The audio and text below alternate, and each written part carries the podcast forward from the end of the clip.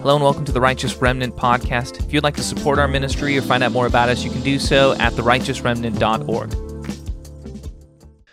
All right, welcome to the Righteous Remnant podcast. This week we're going to be taking a look at one of the biggest reasons why people misinterpret the Bible. And obviously, people misinterpret the Bible for a lot of different reasons, but this is a pretty big one. It's one that I've experienced myself, and um, and that is having a lack of value for Israel, and specifically for Jewish culture, Jewish um, beliefs in the first century and before.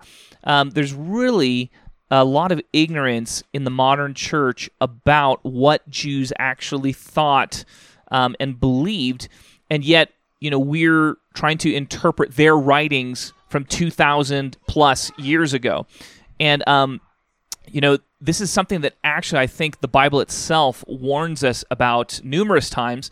Um, a, a, big place where it warns us is in Romans 11. I just want to take a second and read this passage because I think the warning that is given in this passage um, has come true. Okay, it has come true. All right, so this is Paul, and he's warning Gentile Christians. Okay, that's Gentile means non Jewish, right? He's warning Gentile believers not to become arrogant towards Jewish believers, and he's using the metaphor of a of a tree, right? And just so I can set this up so you can understand the passage, in the metaphor, Christ is the root of the tree, okay, and Israel are the branches, okay, and this is what he says. He says, If some of the branches have been broken off, and you, a wild olive shoot, have been grafted in among the others, and now share in the nourishing sap from the olive root, do not consider yourself to be superior to those other branches. If you do, consider this you do not support the root, but the root supports you. You will say then branches were broken off so that I could be grafted in. Granted, but they were broken off because of unbelief, and you stand by faith. Do not be arrogant, but tremble, for if God did not spare the natural branches, he will not spare you either. Consider therefore the kindness and sternness of God, sternness to those who fell, but kindness to you, provided that you continue in his kindness. Otherwise, you will also be cut off. Okay, so that's Romans 11, 17 through 22. And this is a warning to these Gentile believers not to become arrogant towards Israel. And unfortunately, that is exactly what happened. Okay, so in church history, what we see is that in the early church, you know, the, the first disciples, they were all Jewish, right? You have the original apostles, and then you have, you know, on the day of Pentecost, Peter preaches to all the Jews gathered in Jerusalem, and 3,000 are saved. So the early church is all Jewish, but then starting in around Acts chapter 10 and moving onwards, what starts to happen is God really starts to move amongst the Gentiles, and Gentiles start getting saved and filled with the Spirit. And um, pretty quickly, by the end of the first century, you know, something like 90% of the church was actually Gentile, right? And it, and that's been increasing since, right? And so what happened, starting you know in the second, third centuries, um, the the church started to get very anti-Semitic, and you see you can see it in some of the writings of you know uh, Christian leaders like um, John Chrysostom, like Justin Martyr, right? You can start to see in these early Christian leaders like the beginnings of anti-Semitism, and that really gets stronger later on to the point where. Um, you know, Jews were really persecuted unless they proved that they weren't Jewish. If they wanted to be Christian, right, then they had to prove that they weren't Jewish. And what really happened was that the church lost a lot of understanding of Jewish culture, Jewish tradition, Jewish thinking, all this kind of stuff, and started to invent its own interpretations for many of these passages. And, um, you know, this is this is something I think most Christians don't even realize today. I for sure did not realize it, um, but I have you know my own testimony with this, and um, you know so for me, I started pastoring when I was fairly you know fairly young. I mean I was 24 something like that, and I pastored for you know six years or so, um, and then I felt like the Lord um, spoke to me and it was I was listening to a, a pastor named Jack Hayford. Jack Hayford um, used to be the, the the founding pastor of a church called Church on the Way, and um, he started a seminary. And he was sharing, he was giving testimony at this conference about his seminary. And as he was sharing about it, um, I felt the Lord really move on me. And it was one of the clearest words that I've ever had in my life. And I felt like he told me, um, move to Texas and start seminary at this seminary, which was King's University. And so, um, and so I did that. And my first semester in seminary, I signed up for an Intro to Messianic Judaism class. Okay, at the time, I didn't really know what Messianic Judaism was. I'd heard of it, I didn't really know what it was. And um, you know, on the first day of that class, I remember the professor. He said um, the apostles kept the law of Moses all their lives. And I remember when he said that, I just thought in my mind, no, they didn't. They didn't. Right? No, they didn't. Right? I can think of several passages off the top of my head that prove that they did not keep the law of Moses. And so I just thought he was wrong. Um, but as he started to explain the relevant scriptures, and we went through a number of them, you know, in the course of the class, you know, by the end of that class, I was convinced he was right, I was wrong. And it really challenged me because, you know, I had been teaching the Bible, I had been, um, you know, studying the Bible for, you know, a while, and I was shocked that I could be so wrong about something. And, you know, it was really because I did not understand Jewish culture. I didn't I didn't know much about, you know, the first century um, in terms of Jewish thinking. You know, I was not familiar with other um, other things that were written during that time. We call it, you know, Second Temple Jewish texts. I was not familiar with any of those things, right? And um, and I didn't realize how my lack of familiarity with the culture, with the region, really caused me to rely more on church tradition rather than really understand what it was that the original apostles were talking about in a lot of these cases. Okay, so that's my own um, testimony. You know, now um, I'm really thankful that I was able to go to King's. I, you know, I studied um, lots. I took every Messianic Jewish class that I could when I was in King's and because I felt like in many of those classes, I really learned a lot because I was really getting a perspective that I had not really heard from before of the scriptures, and um, and it was so helpful for me in terms of getting a more Jewish understanding. And so now, you know, all of my favorite theologians, all my favorite scholars, biblical scholars, they're all um, very familiar with Jewish culture and thought. Okay, and if you've ever like watched like the Bible Project, for example, right? Um, they also have that same kind of theological bias, right, where they really try and see it from a more Jewish Hebraic perspective. Um, and I just think that it's it's very helpful in a lot of ways to understand the whole story of the Bible. And I've been able to see how um, my earlier teaching, you know, my earlier upbringing, I should say, in, in you know in the Bible was really flawed in a lot of areas. And obviously, I, my heart here is not to offend anybody who would disagree with me, um, but I would like to lovingly challenge people to consider that our relative lack of knowledge on this subject really causes us to misunderstand a number of things. Okay. Okay, so as we go into this topic, I want to talk about, you know, a couple things in particular. All right, number one is the Messianic Jewish movement. All right, what is Messianic Judaism? Okay, um, I struggle with this um, in seminary, especially early on in my er, first couple classes, because, you know, um, if if you're a Jewish believer in Jesus, you know, many of them do not want to be called Christians, and they want to be referred to as Messianic Jews. And I'm like, you know, well, I'm a Korean American Christian. Like, what? Why do I? Why? Why would I need my own title? You know, like, why would I need an identity marker that's different than Christian? Shouldn't Christian be the ultimate identity marker? That's how I felt, and so I didn't understand why Jews would want to say, no, I don't want to be known as a Jew. I want I don't I don't want to be known as a Christian. I want to be called something different. And that was kind of hard for me to grasp, you know. Um, but I kind of want to explain why, because again, this comes back to I don't understand Jewish culture, right? In in Jewish culture, when you say Christian, it implies a Gentile. It means a Gentile, all right. And this is something that I did not understand. Um, to a Jew, a Christian is a Gentile because Christianity is not Judaism and is incompatible with Judaism from a Jewish perspective, right? Obviously, from a Christian perspective, it's not, but from a Jewish perspective, it is, okay? Because when Jews look at Christians, what they see is they see a mix of paganism and Judaism, all right? That's how they view Christianity. That what happened was that you have these early, you know, you have these Jews living in the first century. And what happens is they take some pagan beliefs and they mix it together, right? So, for example, you know, the main distinctive of Judaism from a Jewish perspective is its monotheism, right? It, all other peoples believe in multiple gods, but Jews only believe in one God, right? We believe in one God, and and that's it. But Jew, but Christians, from a Jewish perspective, believe in three gods, right? Like we believe in God the Father, God the Son, and God the Holy Spirit. And the really problematic one is God the Son, because the idea that God is a is a man, like a man who actually lived on earth, who we have in historical records of, was actually God.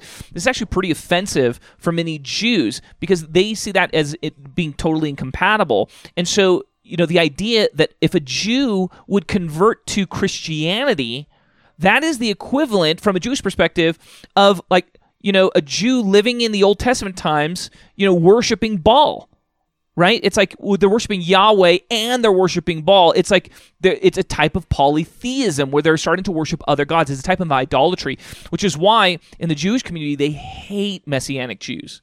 Right? They hate them because what they see is that Messianic Jews, they see them as the equivalent of, you know, those those people back in the Old Testament who were trying to get Israelites to worship other gods right? That's how they view Messianic Jews today, right? So they view Christians, they don't have necessarily have a problem with Christians because Christians are Gentiles who are worshiping the God of Israel and they're worshiping Jesus, but at least they're worshiping the God of Israel and they're studying the Old Testament and the Bible, so they're becoming a little more Jewish, something like that, right? But if you have a Jew who becomes a Christian, that's they're giving into idolatry, right? They're apostatizing, okay? And and messianic Jews have, you know, feel a mission to convert Jews, you know, to believe in Jesus. And so when you say you're Christian, it well that sounds like you're you're converting them away from Judaism, but the whole point of messianic Judaism is that messianic Jews are going to argue that that that Christian beliefs are not incompatible with Judaism. In fact, one can be fully Jewish and believe in Jesus as their Messiah. Okay, and obviously, from a Christian perspective, it's like, yeah, no, no kidding, of course, right? But from a Jewish perspective, this isn't possible.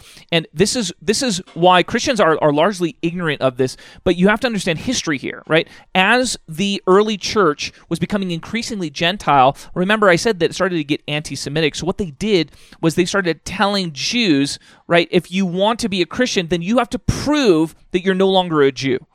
And how do you do that? Well you've got to eat pork right? You've got to break the mosaic law right, in a way that we can watch you so that we know that you no longer follow the law of Moses. Okay? And, you know, uh, it, uh, if I was hearing this, you know, 10 years ago, I'd be like, well, that kind of, you know, that kind of sucks, but I understand why they would do that because they want to show that they're not trusting in their own works, right? And they want to show that they're trusting in faith. So I understand why some early Christian leaders would do that. But you have to understand from a Jewish perspective, this is this is terrible. Okay. And the reason is because for a Jew, Jews were commanded by God in the law of Moses to keep the law of Moses forever. right? In fact, the way that Jews were told that how can you tell if a prophet is from God or not? The number one way that you discern is if they tell you to follow the law of Moses or if they tell you not to follow the law of Moses. Okay, that's the number one way that you discern whether someone is from God or not right? So this is really difficult. If you have, you know, people telling you the way that you need to prove that you belong to God is you do not follow the law of Moses, you show that you don't follow the law of Moses. Well, automatically, from a Jewish perspective, they can't be from God, right? They can't be from God. And this is this this is what I'm talking about. So for Christians, we're like, well, yeah, the law of Moses is done with. That's how we tend to feel about it. The law of Moses is done with. It's over, right? We're now saved by faith and not through works right? But the problem is, I think that that is a real misunderstanding of the Bible now. All right, I think it's a real misunderstanding of the Bible, and it's it's not it's in the the nuances. So I want to be careful here. I'm not trying to argue for salvation by works. I know some people will immediately jump to that, but uh, that's not what I'm saying. Okay, um, What I'm saying is that the apostles never stopped following the law of Moses, including Paul. Okay? Paul never stopped following the law of Moses. All right? And in fact, those passages where we would naturally assume that he did stop following the Moses, those are misunderstandings on our part. And I'm trying to get you help you understand the ramifications of those misunderstandings. Those misunderstandings have created this um, uh, this division between Jew and Gentile, especially for Messianic Jews, for Jews that want to follow Jesus but retain their Judaism. Historically, what we've done is we said, hey, you cannot follow the law of Moses. And yet, for a Jew, that creates this conflict where, in fact, they are supposed to follow the law of Moses. Okay? Now, I want to be clear here, okay? Because if you're hearing this for the first time, I can imagine this can be a little bit shocking for you. So I want to be clear. The, following the law of Moses is not what saves us. All right? In fact, that is exactly what Paul's point is in like Romans 4 or 5 around there, right? He's saying that that Abraham was saved not by, you know, following the law. Right? He was saved by his faith, right? His faith was the thing that saved him, and, his, and that was before the law. All right? And in the same way, Paul's making that point that the law of Moses is not the thing that saves. All right? But the idea here is that Jews are still obligated to follow the law of Moses, but it's not a salvific issue. Okay? It's not a salvific issue. And for Gentiles, we don't, it, this is not that big of a deal for us, right? Because we never had an obligation to follow the law of Moses. But that's exactly what Paul's point was. All right? Paul's point is that Gentiles do not have to follow the law of Moses, but that Jews do. Right? Jews do. And again, I know for Gentiles, this doesn't seem like a big deal at all. It's like, okay, why are you, you know, why are you harping on this so much? Okay. And the reason is because so much of the New Testament is about this issue, right? Huge portions of Paul's letters are about this issue.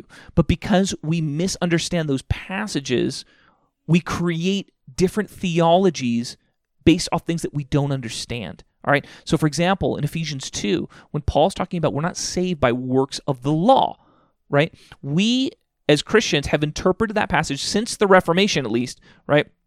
As we're not saved by righteous deeds. All right. We're not saved by working so hard to be good that God looks at us and goes, okay, you're worthy to go to heaven. But that's not what Paul was saying in, in Ephesians 2. Okay. That's not what he's saying when he's talking about works of the law, he's talking about the law of Moses. He's talking about being saved by becoming Jewish. Okay. And to understand this, this is really part of a, a huge controversy that happened in the first century. So give me like 10 minutes or five minutes and I'll lay out this controversy because I'll just say if you understand this early controversy in the church, it will help you understand Paul so much better. Okay. All right. And it'll help you understand Jewish culture. Okay? And the way it works is, is like this for thousands of years, the Jews had their identity, right, as the people of God. They were the people of God.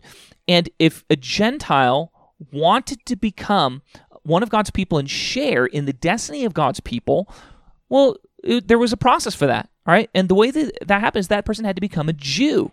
Okay? So, you know, like Ruth is a good example right? Like Ruth made a decision to become a Jew, right? Your people will be my people, right? Your God will be my God. Okay? And the way that you show that you're a Jew was you started to follow the law of Moses, right? So for men in particular, there's a very clear demarcation point, and that was circumcision. All right? If a Gentile, a non Jewish man wanted to become a Jew, well, he had to get circumcised. That was the main thing that he had to do to show and to prove to everybody that he indeed was intending to follow the law of Moses. All right, it's very similar today. We have a ritual called baptism. All right, it's a lot easier to get baptized, though, right?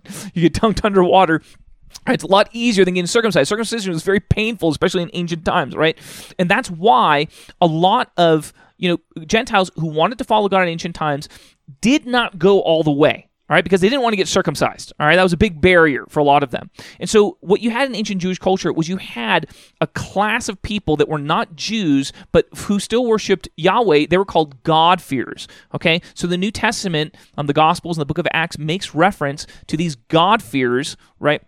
And these were these were Gentiles who worshipped Yahweh, but they were not considered full Jews, meaning they were not full members of the chosen people. All right, there was still a place for them Okay, um, they would still be blessed in the age to come, right?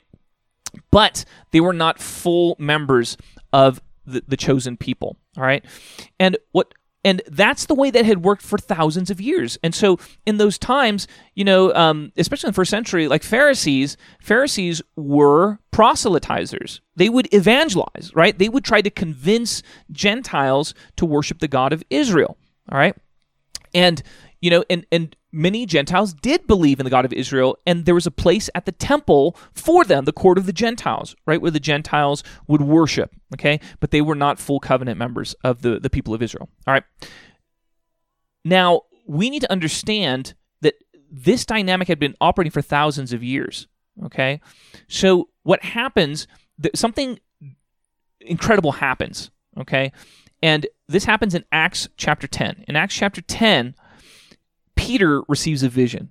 Okay, and in the vision, a sheet comes down from heaven, and on it are all kinds of unclean animals. Okay, these are animals that Jews are forbidden to eat because the law of Moses forbids them from eating them.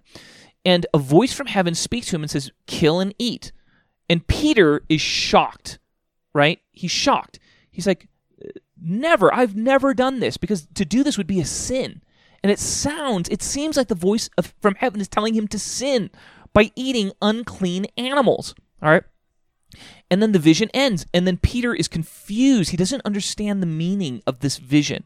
All right. Because, because again, it seems contradictory. It seems like the voice is telling him to commit sin, to break the law of Moses. All right. But then what happens is that immediately a messenger comes from a, centurion, a Roman centurion, God-fearer named Cornelius. All right, and what happens is Peter goes to Cornelius's house and he tell and he shares with them about Jesus. All right, and they believe that Jesus is the Jewish Messiah. All right, they believe in him, and what happens is they're filled with the Spirit. Okay, now for us, you know, in the 21st century, we're reading that, we're like, yeah, of course, right? That's what happened to all those people, you know, who you who got saved. They, they got the Spirit. But y- you need to understand this was a, a, a historic moment, okay? Because in the text itself, it says that Peter was amazed. He was not expecting this, okay? It did not fit his theology. Why? Because Cornelius was not a Jew. All right, Cornelius was not a Jew. Cornelius was a Gentile. All right. And yet he had received the Spirit. Why did that not fit Peter's theology? Because it didn't fit anybody's theology at that time. Because the Spirit was for Jews. It was a promise God had given through many prophets in the Old Testament that he would give to the nation of Israel. Right? I will give to the nation of Israel a new spirit. Right? I'll pour out my spirit, right, on the nation of Israel, on all flesh. Okay? And this promise was for Jews. And so Peter is shocked at this, right? He's shocked at this. And when this happens, he says, Well, what can we do? God has shown that he's chosen them. And so he orders that they be baptized. And then Peter goes back to the church at Jerusalem, which again is all Jews, and they're upset with him. And they're upset with him because Peter has been fellowshipping with Gentiles, right? Again, that's against the law of Moses. They're not supposed to be fellowshipping with Gentiles, right? Because Gentiles, you know, if you eat at their house, you'll become ceremonially unclean, all this kind of stuff. So Peter has to explain the vision that of the, of him eating the unclean animals, right? And and I forgot to mention, but the the message at the end of that vision was do not call anything unclean which I have made clean. Okay? And Peter understands that the interpretation of that vision is not that Peter should go around eating unclean animals. It's that the Gentiles who were unclean, but who put their faith in Jesus, God is purifying them and making them clean so that they can fellowship with one another. All right. And when he tells the whole testimony, it's the believers are amazed, right? The Jewish believers are amazed. And they, they go, wow, so God has given his spirit to Gentiles. All right.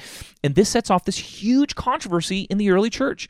And it's the question of do these Gentiles who come to faith in Jesus need to become Jews? Right? Because this is the way it's been it's worked for thousands of years all right? Gentiles who want to be full members of the covenant people need to get circumcised and follow the law of moses right? That's the way it's always worked okay? And that is the traditional perspective. But what happens is that um, many of the early leaders, especially Paul, start to understand that Gentiles who put their faith in Jesus do not need to become Jews, that God is not requiring of that, them of that. Okay? And so Paul, in particular, starts to preach very passionately that Gentile believers do not need to get circumcised and become Jews because they're not saved by works of the law.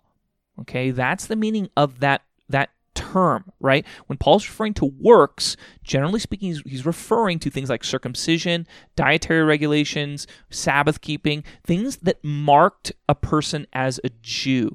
And he's saying these works do not save us, it's the faith. The faith has always been the saving mechanism. Going back to Abraham, Abraham was saved by his faith, right? He believed God and it was credited to him as righteousness.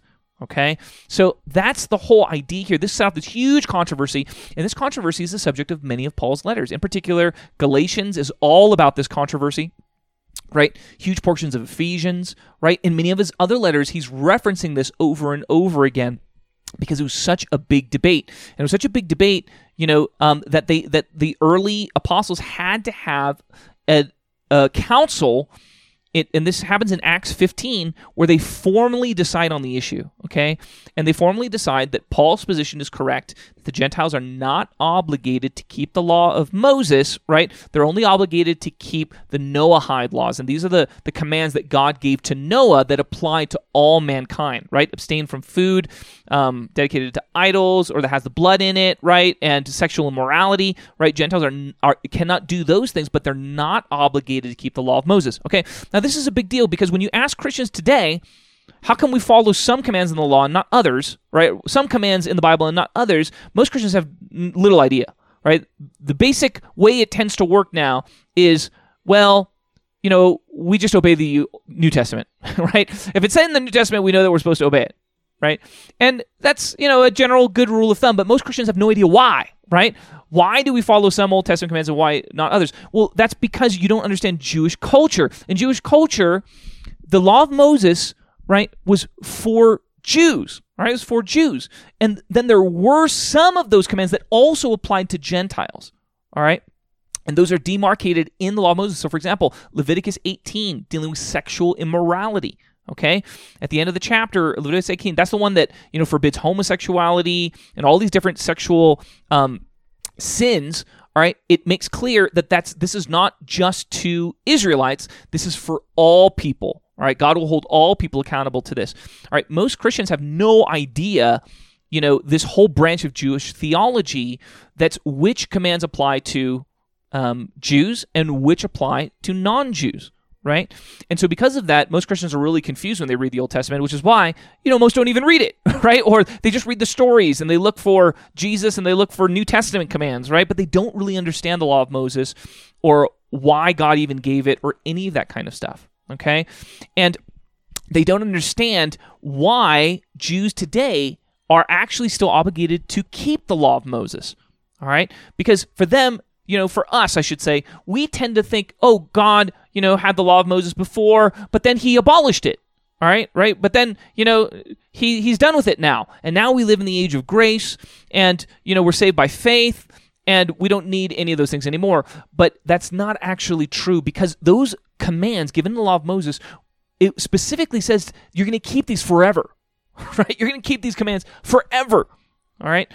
And that's why it's a huge stumbling block for many Jews today to become Christians because Christians are expecting them to to get rid of the law of Moses, right? Or not follow it anymore. But again, that is the the thing that Jews are told don't ever listen to people that tell you to do this, right? And even Jesus said, I did not come to abolish the law, but to fulfill it, right? And many Christians think, okay, well, he fulfilled it by essentially abolishing it. right? Like that's how he, you know, he fulfilled it, and so it's no longer relevant or necessary. Okay, and I understand that perspective, but that's not quite true. Okay, the truth is that there's no temple in Jerusalem, so many of the commands that are about the temple are not in effect. That's why many Orthodox Jews today don't follow some of the laws of Moses, right? Because there's no temple in Jerusalem. So you can't, for example, sacrifice animals anywhere except for the temple in Jerusalem. All right. Now, we Christians understand that the whole sacrificial system was fulfilled in Christ. Okay. But for Jews, they don't sacrifice animals today because there's a lack of a temple in Jerusalem. All right. So it's a really interesting point of theology to figure out okay, how should we interpret the law of Moses in light of 21st century reality? Okay. And that's a real question that Jewish scholars and rabbis are constantly debating. All right. But that Christians, we are so ignorant of. All right. So the reason why I'm going to all of this detail, and I apologize because I know that for many people this is very technical, right? It seems like we're getting really technical with the Bible but it really plays out in a lot of how we understand the Bible. Okay? All the time, I see Christians interpreting the Bible in a way that is inconsistent, right, with a Jewish understanding of what these texts actually mean. Okay? And I'll just reference a, handful here. Okay? I, but I see this all the time. Okay? Romans 9 okay is is considered the major proof text for calvinism all right. It's like, you know, the one where God says, doesn't, who are you, oh man, to question God? Doesn't he have the right to use this, you know, piece of clay for glory and this piece of clay for base usage? And the way that gets interpreted is, doesn't God have the right to save some people and destine other people for hell? And I just want to say, I think that that is a complete misunderstanding of that entire chapter complete misunderstanding okay? That's a misunderstanding that doesn't understand the jewish context right and the jewish thought behind the passage because you really have to be familiar with jeremiah 18 okay? He's he's obviously reference, referencing jeremiah 18 that passage and it's speaking about the election of israel god's choosing of israel. That entire chapter is about god's choosing of israel but we have reinterpreted that passage to be about you know choosing people individuals for salvation and stuff like that but that's not really what the passage is about um, that's just one example. Um, you know, um, the woman caught in adultery is another example I see all the time, right? I've seen that passage used to excuse every sin, right? Because Jesus, you know, you know, this woman's caught in adultery, and the law of Moses said that says that she should die, right? But you know, God said, you know, he who is without sin cast the first stone. And so what he, he essentially did was he got rid of the entire law of Moses. He declared the entire law of Moses null and void. And now it's the age of grace. So how can we judge other people who are in sin, right? Unless you don't sin at all, you can't possibly judge anybody else who sins. And I just want to say that, in my opinion, is such a terrible interpretation of that passage. It's such a terrible interpretation of that passage. Okay. First of all, it contradicts so much other New Testament teaching. All right. But but I understand why people interpret like that because they don't understand why Jesus said that. Why would Jesus say that if he still thought that these people should uphold the law of Moses? Right? Well, and the answer is because he was actually upholding the law of Moses. Okay, according to the law of Moses, the witness, whoever witnessed the sin, had to cast the first stone. All right? Whoever witnessed the sin had to cast the first stone. And if you, and, and if nobody cast the stone, right, he cannot cast a stone because he did not witness it. All right? And that's almost certainly what he is referring to in that passage, okay? They brought her to him because it was a trap, all right?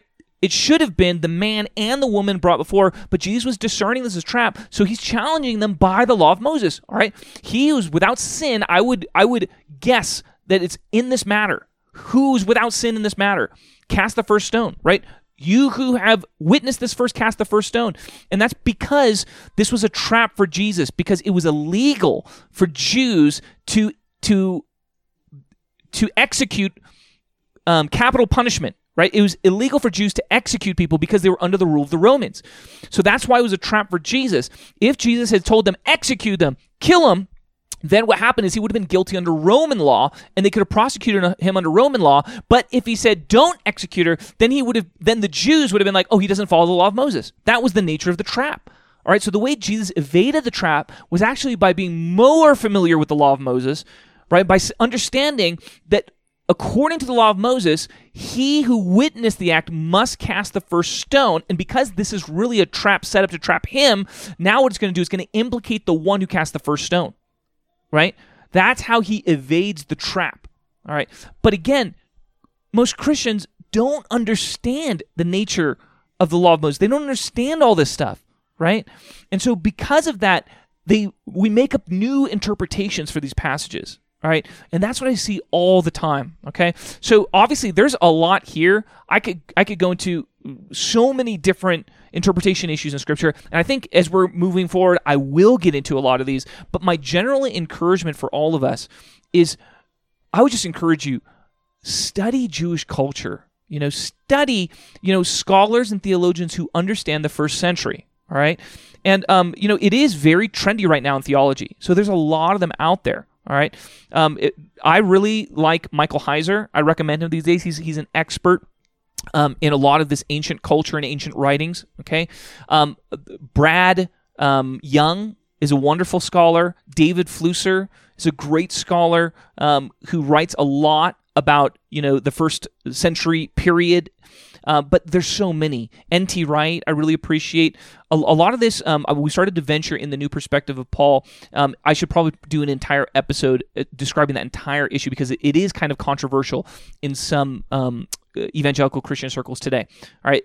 It really shouldn't be controversial. Okay, let me just say up front, if you're somewhat familiar with the new perspective, there's nothing. Um, the, the new perspective does not change, you know, any core doctrine any orthodox doctrine, but people think it does. Okay. And again, I think that's because they, they don't know what they're talking about. All right. That all being said, we'll talk about that in future episodes. All right. I hope that was helpful for you. God bless. See you later.